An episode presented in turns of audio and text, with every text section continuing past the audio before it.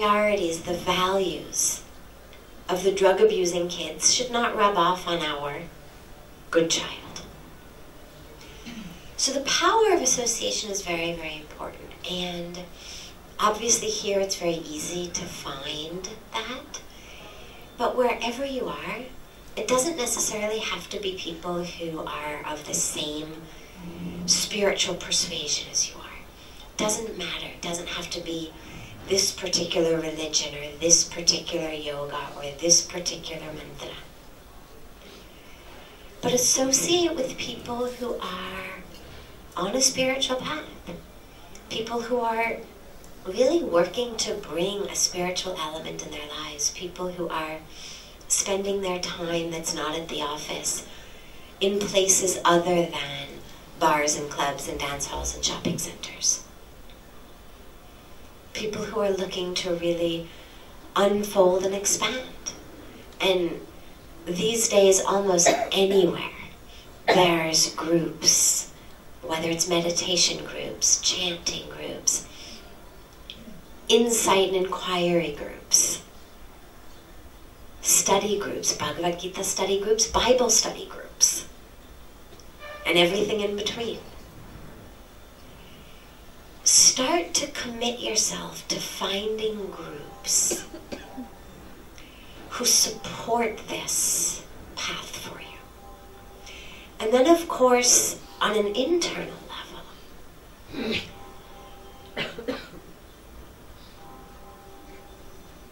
it's very easy to find peace when it's all everybody's talking about, when you don't have the responsibilities of your daily life, when you're on retreat, when you're on the banks of a holy river where everybody's meditating.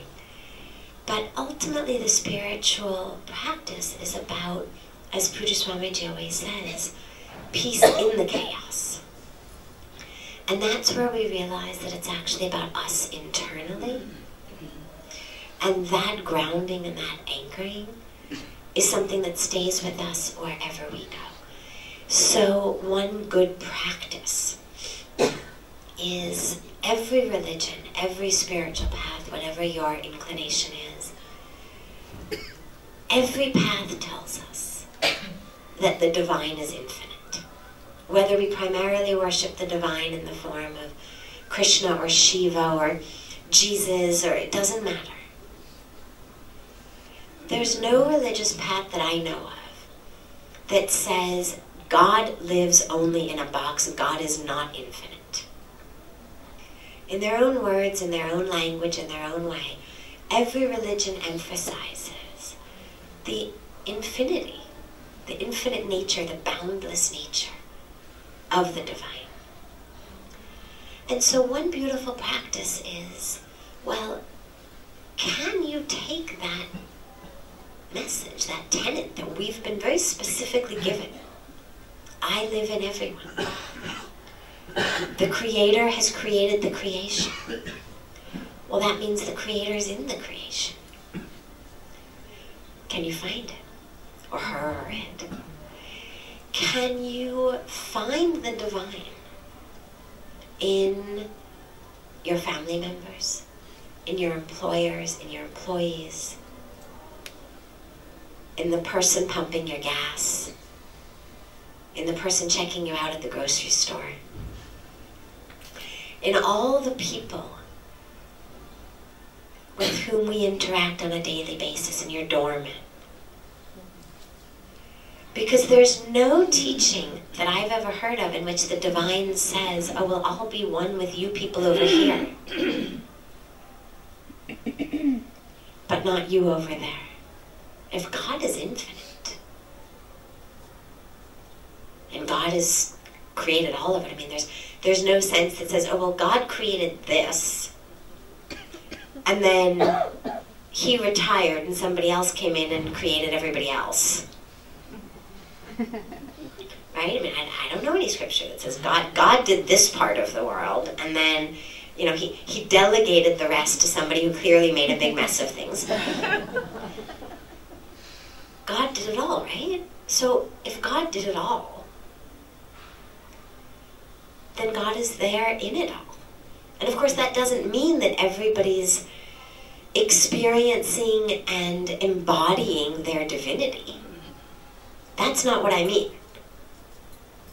I'm not saying see every action that everybody does as perfect and divine. There's certainly plenty of actions that are done out of ignorance, out of fear, out of illusion. But in the core of that being is the divine. And even if they're temporarily blinded into illusion and ignorance and therefore are acting out of that, can you see the divine in them and respond to that? So it, it takes grocery shopping to a brand new level.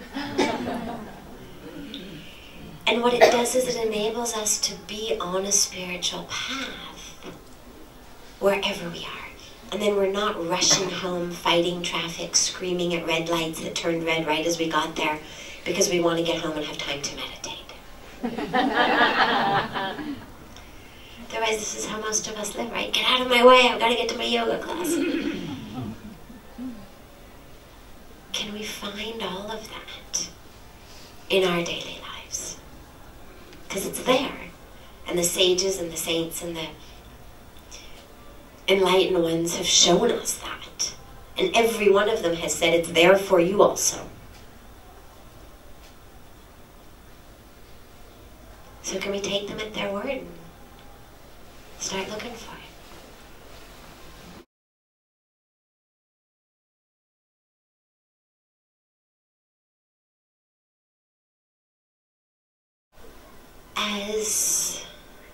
had spoken last night on the banks of Ganga, the the role that Shiva plays in our life is the role of that power, that divine energy that removes from us that which is old, that which is no longer serving us, that which is binding us, rather than setting us free.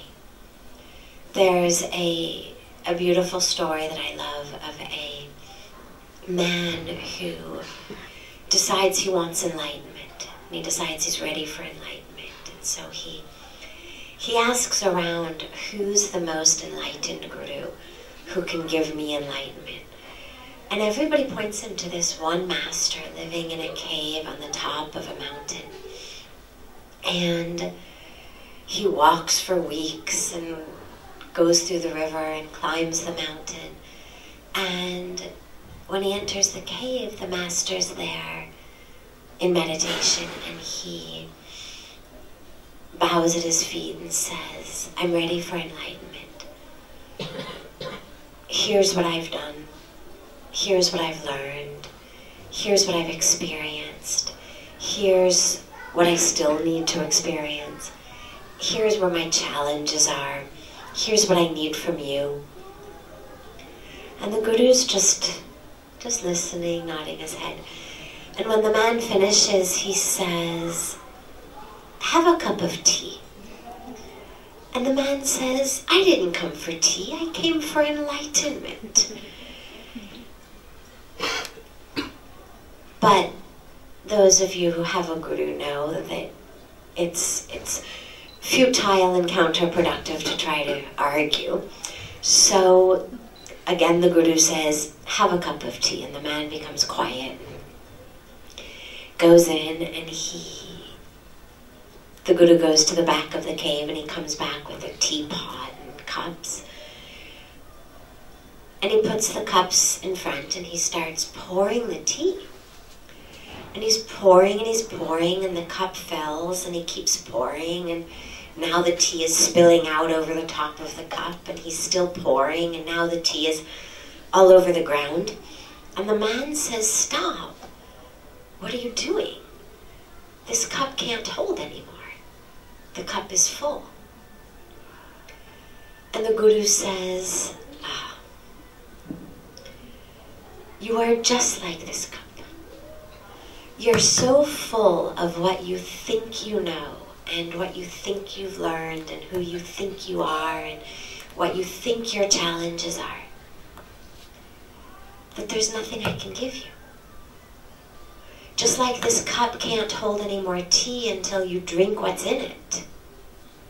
I can't give you anything until you empty yourself of all of that. And Shiva is the role that empties us. Shiva's that, that divine power, that divine energy that comes in and not just drinks our tea, but rather we could say smashes that cup on the wall of the cave.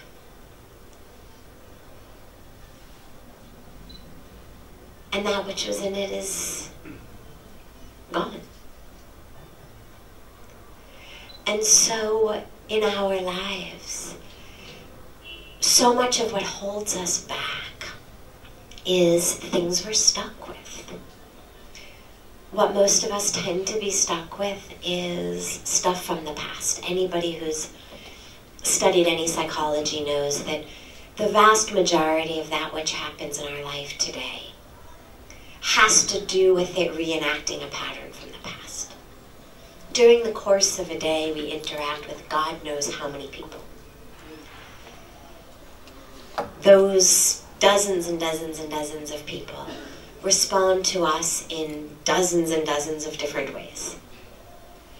But we, we only react, we're only hurt by those that tend to reenact a pattern from the past.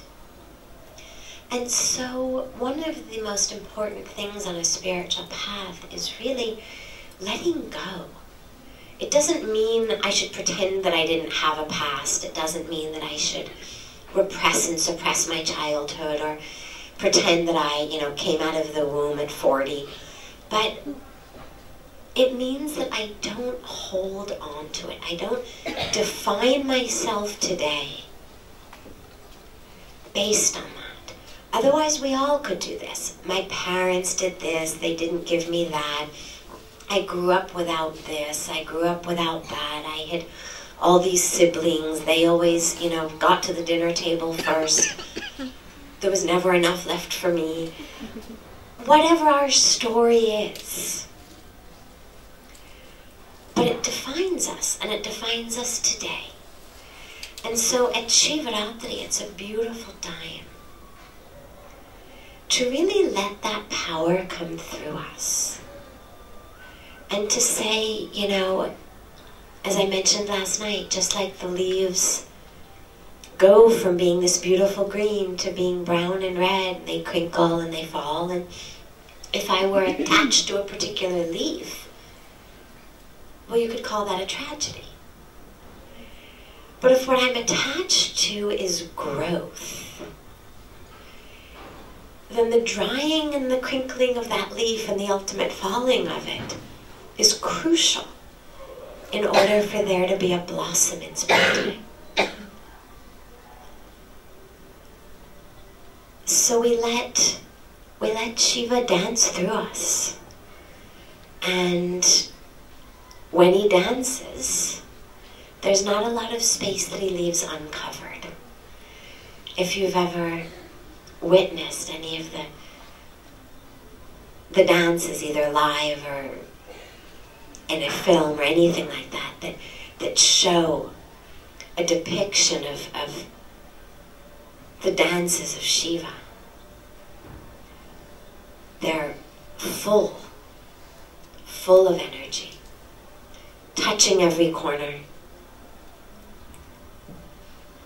And so we let that dance move through us. All of the corners, all of the nooks and crannies, all of the parts in us where things are buried that we'd rather not look at, things we'd rather call somebody else's fault, things we'd rather call just the way it is. Let that dance flow through us.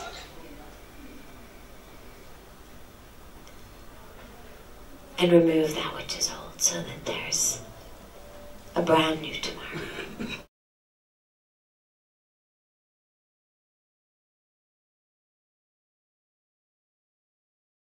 On what should we meditate?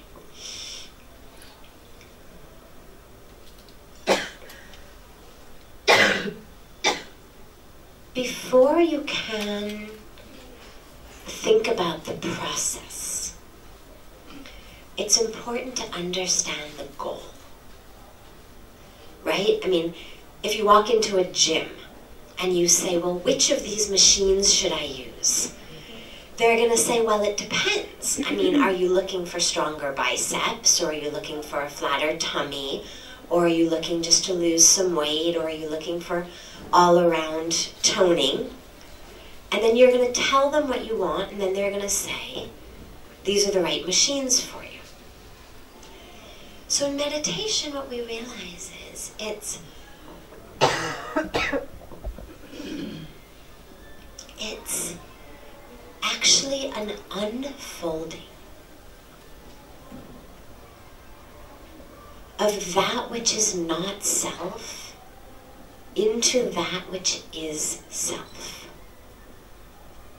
It's a noun, not a verb, meditation. I know, of course, we have permutations that we turn into verbs, but in Sanskrit, the word dhyan, it's a noun. It's who we are.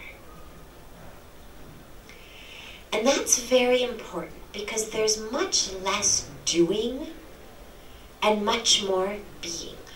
Otherwise, those of us who are such perfectionists and we're so used to achieving, and it's like through our academic lives, through our career lives, it's just do this and do it the right way, and then we'll get there. And so meditation becomes just another way of that. If I meditate with the right technique, on the right form, I can also achieve this. You know, another thing, tick, meditation, done. but it's it's being not doing. And if you had to bring a verb into it, it would be an undoing rather than a doing. So it's a removal, much like we peel an onion. Removing the layers. And so when we say, what do we meditate on? Well, anything. If it can take you into that place, see, our thoughts, the monkey mind, is the greatest obstacle. Let me do one of my favorite little experiments with you all. Okay, so I'm going to kind of divide us right here in between our two little cuties and going back. So we've got two halves. This half, when I say go, you're going to chant Om. This half, when I say go, you are going to make all of the ruckus that you possibly can. Okay? As loud, as nonsensical, as what you would think inappropriate for sitting in a spiritual setting. as you can, I seriously mean, make ruckus, okay? One, two, three, go.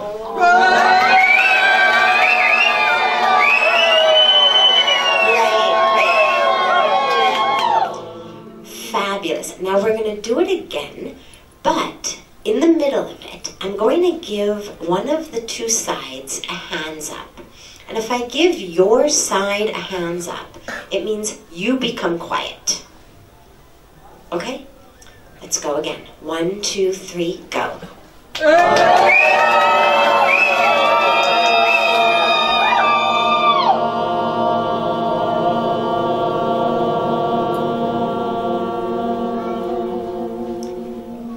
Okay. The Om side. Were you oming the whole time? Well, that's really funny because I couldn't hear you in the beginning. You sure you were oming? Really? Did anybody else hear them?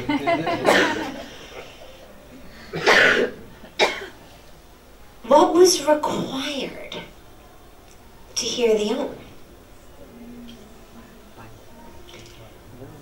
The ruckus stops. This is what meditation is. It's not about a creation of Om. That's there. It's about a stilling of the ruckus enough that you can hear what's there.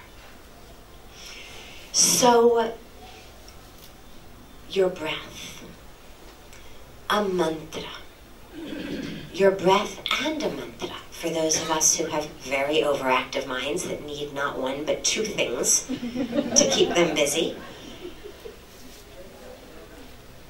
A candle flame with open eyes. For some people, the mind moves too much if the eyes are closed in the beginning. So you start with an open eye. A word. An image anything that when you connect to it or repeat it or focus on it, the ruckus stops. It's not going to be the same for everybody, which is why it's so hard to cookie cutter a meditation program.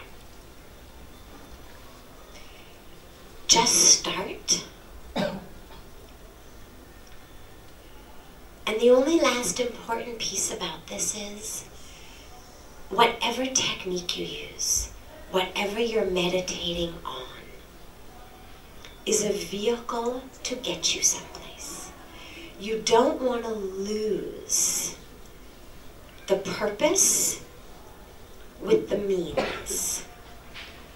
There's a great story of these three men who are stranded on an island in the ocean. And they pray and pray and pray to God for something to save them And one day they wake up and there's a canoe on their island and they're thrilled. Oh my God, we've been saved. And they jump in the canoe and they paddle back to the mainland. And a few weeks later, somebody sees them and they're walking through the village with this canoe on their heads. They're walking in a line holding the canoe on their head. And the person asks, Well, why do you have that canoe on your head? And they said, oh, this canoe, it saved our lives. You know, we were stranded on this island and it saved us. And the person says, well, that's really great, but why are you carrying the canoe on your head? Oh, this canoe, you know, it saved our lives. We were stranded on the island. They were so indebted to the canoe that even once they got where they had wanted to go, now they've rendered themselves handicapped because you can't do much walking around with a canoe on your head. And what you'll find as you meditate, let's say you start with a mantra and the breath. So the awareness is on the breath and there's a chanting of a mantra going on. There will come a time where suddenly it seems that the breath stops. Don't worry, it doesn't. You're not, but it actually does seem like that. And the mantra stops. And that's the time when we actually experience meditation. But what happens for so many of us, again, who are focused on technique and achieving, is it's, oh my God, I've lost the mantra, I've lost the breath and we bring ourselves back. So, if that state happens, let it be. And eventually, if you're still human, you'll start having a thought again, and then that's when you bring back the mantra and the breath. But in that, that very, very beautiful moment, where the mantra is sort of chanting itself, you're not chanting it. There's no breath anymore to be watching. Don't freak out that you've some, some, suddenly stopped paying attention to the breath and suddenly stopped chanting the mantra. recognize that it's carried you across.